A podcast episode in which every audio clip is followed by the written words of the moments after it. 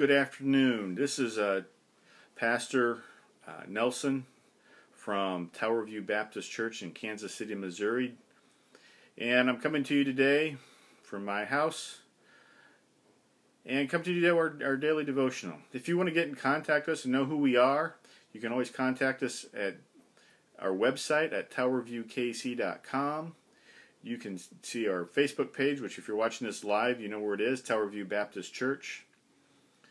On Facebook, you can uh, call us 816 55 sorry, start again. 816 368 1330. And you can call or text that line. That's an internet phone number. You can text that line also. And somebody will get back to you if you have prayer requests, if you have praises.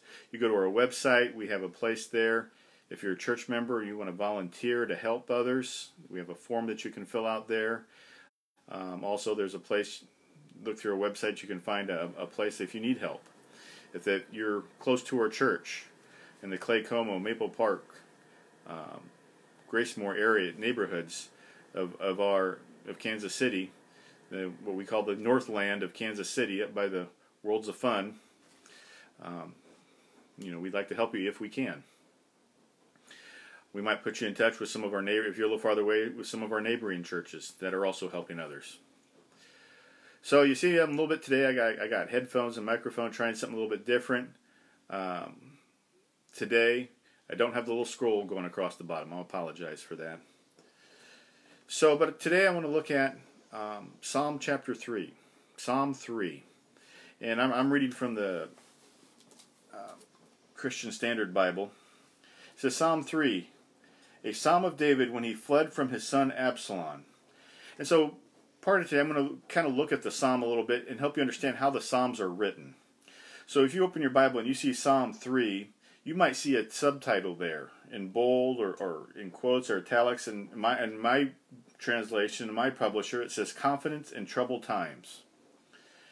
That's added by the publisher. That is not scripture.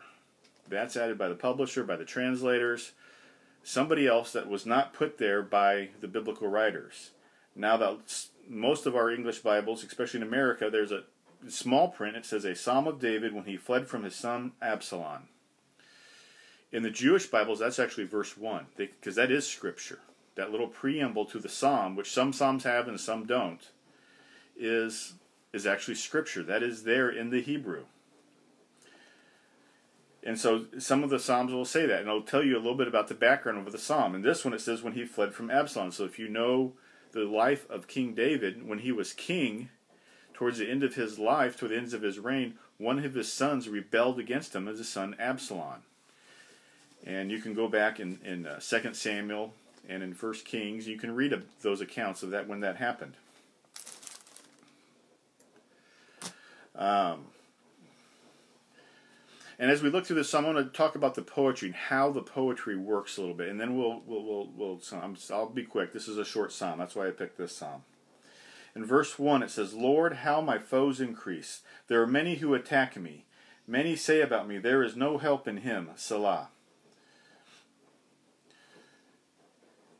The psalm. So in Hebrew poetry, they didn't create poetry by rhyming like we do in English Hebrew poetry, they did it mostly in, in the wording they use, and in a lot of their psalms and their poetry, not just in the psalms, but in other places where there's poetry, is in couplets, two lines that go together.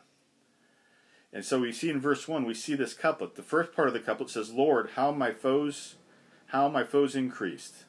The second line of the couplet is, "There are many who attack me." So in this couplet, the two lines, he says the same thing twice in two different ways to illustrate how to illustrate his point. Sometimes the two lines in the couplet say opposite things. Sometimes they say things in very different ways to give you a big meaning. It says, Lord, how my foes increase. There are many who attack me. And, and that's why you, you, you see this redundancy in the Psalms. It's not an accident, it's poetry. That's how the Hebrews did poetry. In the second verse, many say about me, there is no help from him, for him in God. So here are the two lines of the couplet. One illustrates the, the second half illustrates the, the first half. they people are talking about him. What do they say? In the second part of the couplet, he tells tells you what they say. So that's how those two lines of the couplet. And most of the time in Psalms, each verse comprises the two couplets. As we'll see here in the later, in this psalm, that's not exactly true. They, they put two couplets in one verse. Remember, verse numbers were not original. Hebrew does, if you get a Hebrew scripture now, there's verse numbers. But in the original Hebrew, there was no verse numbers. Whenever you read in the New Testament and they quote the Old Testament, many times they just say scripture. Or they may say the prophet Moses, but Moses wrote five books, so it could be any of those five. Sometimes they'll say from the book of Isaiah, or the prophet Isaiah said. Only one time in the New Testament do they refer to a chapter. Apparently, the Psalms were numbered in ancient times. So when we read Psalm 3, it's actually it was numbered in ancient times because we read in Acts 13 Paul is, is, is preaching and he refers to the second psalm, Psalm 2. And that's the closest we ever get to a scripture, a, de- a detailed scripture reference in the New Testament. Every other time it just says Psalms, it just says scripture, it just, maybe it says the name of a prophet. But it never gives you a chapter and verse because they didn't exist in New Testament times. That was added in the Middle Ages. And so we see these first two verses. Then you have the word Selah. And if anybody says they know exactly what that means, they're a liar because we do not know exactly what that means. We have a lot of guesses as it could possibly be, but we don't know what that word means. It's only here in Psalms. We, we don't know what that word means. It could be a musical term because the Psalms were sung. So it could be some musical reference, like pause or repeat. We, we don't know what it means. There, would be something about how you play the music. Whether it's like an aim, like we say amen when we, we agree with something. Maybe it has something to do with that. We don't know. It's in some of the Psalms, but it's not in all of them. And, and so, even from that reference, we can't really figure out what that means. Since we really don't know what it means, when I read the Psalms, I just kind of ignore that word because I don't know what it means. I don't know how it applies, and it's, it's kind of frustrating. We like we like to know, but we don't have an ancient Hebrew dictionary that tells us what that meant. Like I said, it's in some Psalms. Actually, if you look just on my page, I'm looking at here in my Bible, in Psalm 1 and 2, you don't see that.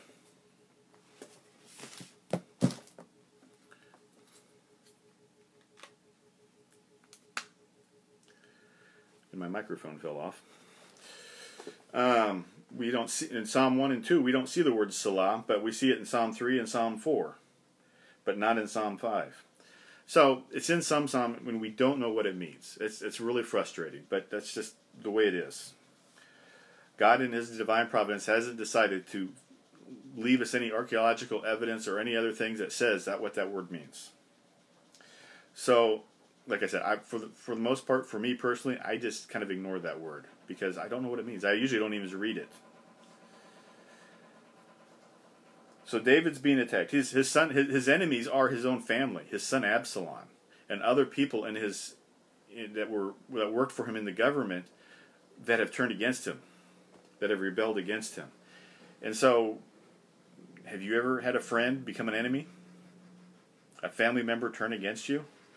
That's what David's facing right here, right now. He had friends and family members, people he thought he was who were his allies, who were on his side now have turned against him. Verse 3 But you, Lord, are a shield around me, my glory and the one who lifts up my head. I cry aloud to the Lord, and he answers me from his holy mountains. So in verse 3, we see the two parts of the couplet. But you, Lord, are a shield around me. How is he a shield around? My glory and the one who lifts up my head. So, two different ways to phrase something very differently. That God is a shield, but God is also his glory and the one who picks up his head. When we're downcast and low and depressed, God is the one that picks your chin up and says, Look up, child.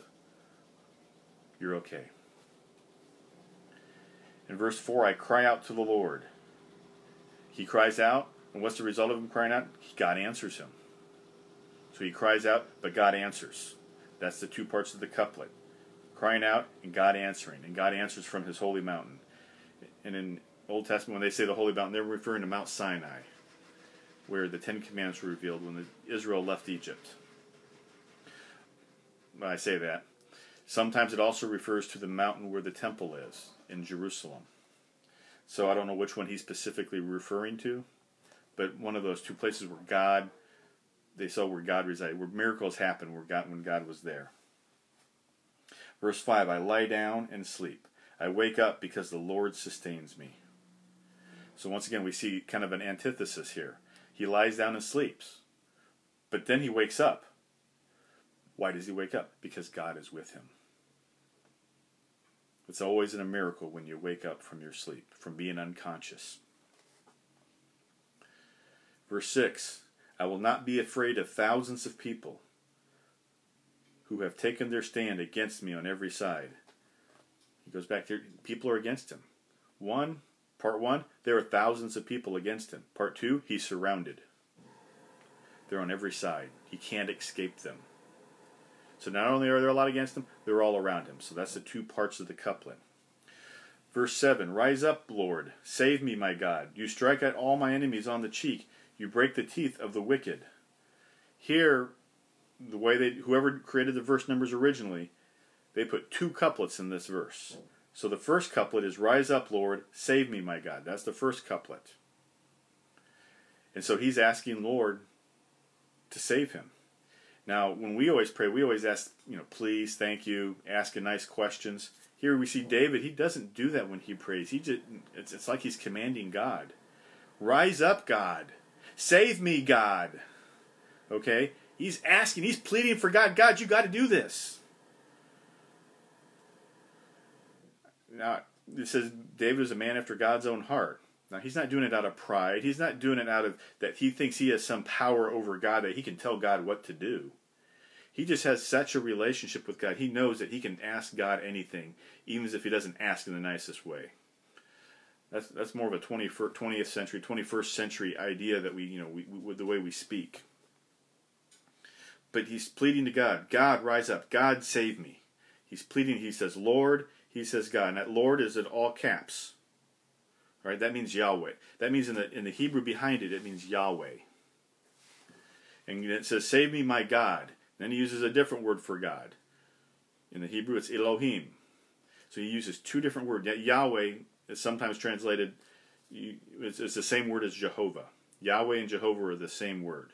It's just two different pronunciations two different transliterations of the ancient Hebrew. Why? Think about it. We really don't know how the Hebrews pronounced words. We have to guess. Um, then the second, the second couplet that's in verse seven: "You strike all my enemies on the cheek, you break the teeth of the wicked." So the first couplet, he's pleading to God, "Rise up, God, save me, God." Then he says, "God, this is what you're going to do. You're going to you're going to take care of my enemies. You're going to strike them on the cheek. You're going to slap them across the face. You're going to break their teeth of the wicked. So God is going to be the one that's fighting, not David. He didn't say, God, give me the strength to kill my enemy. He says, God, you take care of it. God, it's, it's up to you to take care of it. Please do. And then the last verse Salvation belongs to the Lord. May your blessings be on your people. So last couplet, salvation belongs to God. And part of salvation is a blessing. May your blessing be on your people. And David's talking about himself, but he's talking about the people who are in his camp that are still on his side, and all who support him, even if they're not literally with him at that time. So here's a prayer of David. David, who has been rejected by his own son, he's been rejected by longtime friends and allies that he has worked with for many years. And here is a plea. Here is a prayer that he has to God.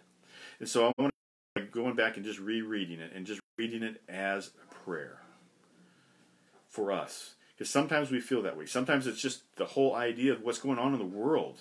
COVID is our enemy. It's attacking us. People are going to the hospital. People are dying. People are losing their jobs at least temporarily. over this. People are losing their freedoms over this because of the lockdowns trying to keep it from spreading. And so, in a sense, COVID is an enemy we have. But you may have other enemies and other things that are going on in your life that I don't know anything about. You might be going through a divorce. And so, the one that you fell in love with and thought was going to be your lifelong partner is now seemingly your enemy. It could be you have a child that has rejected you or has rejected God.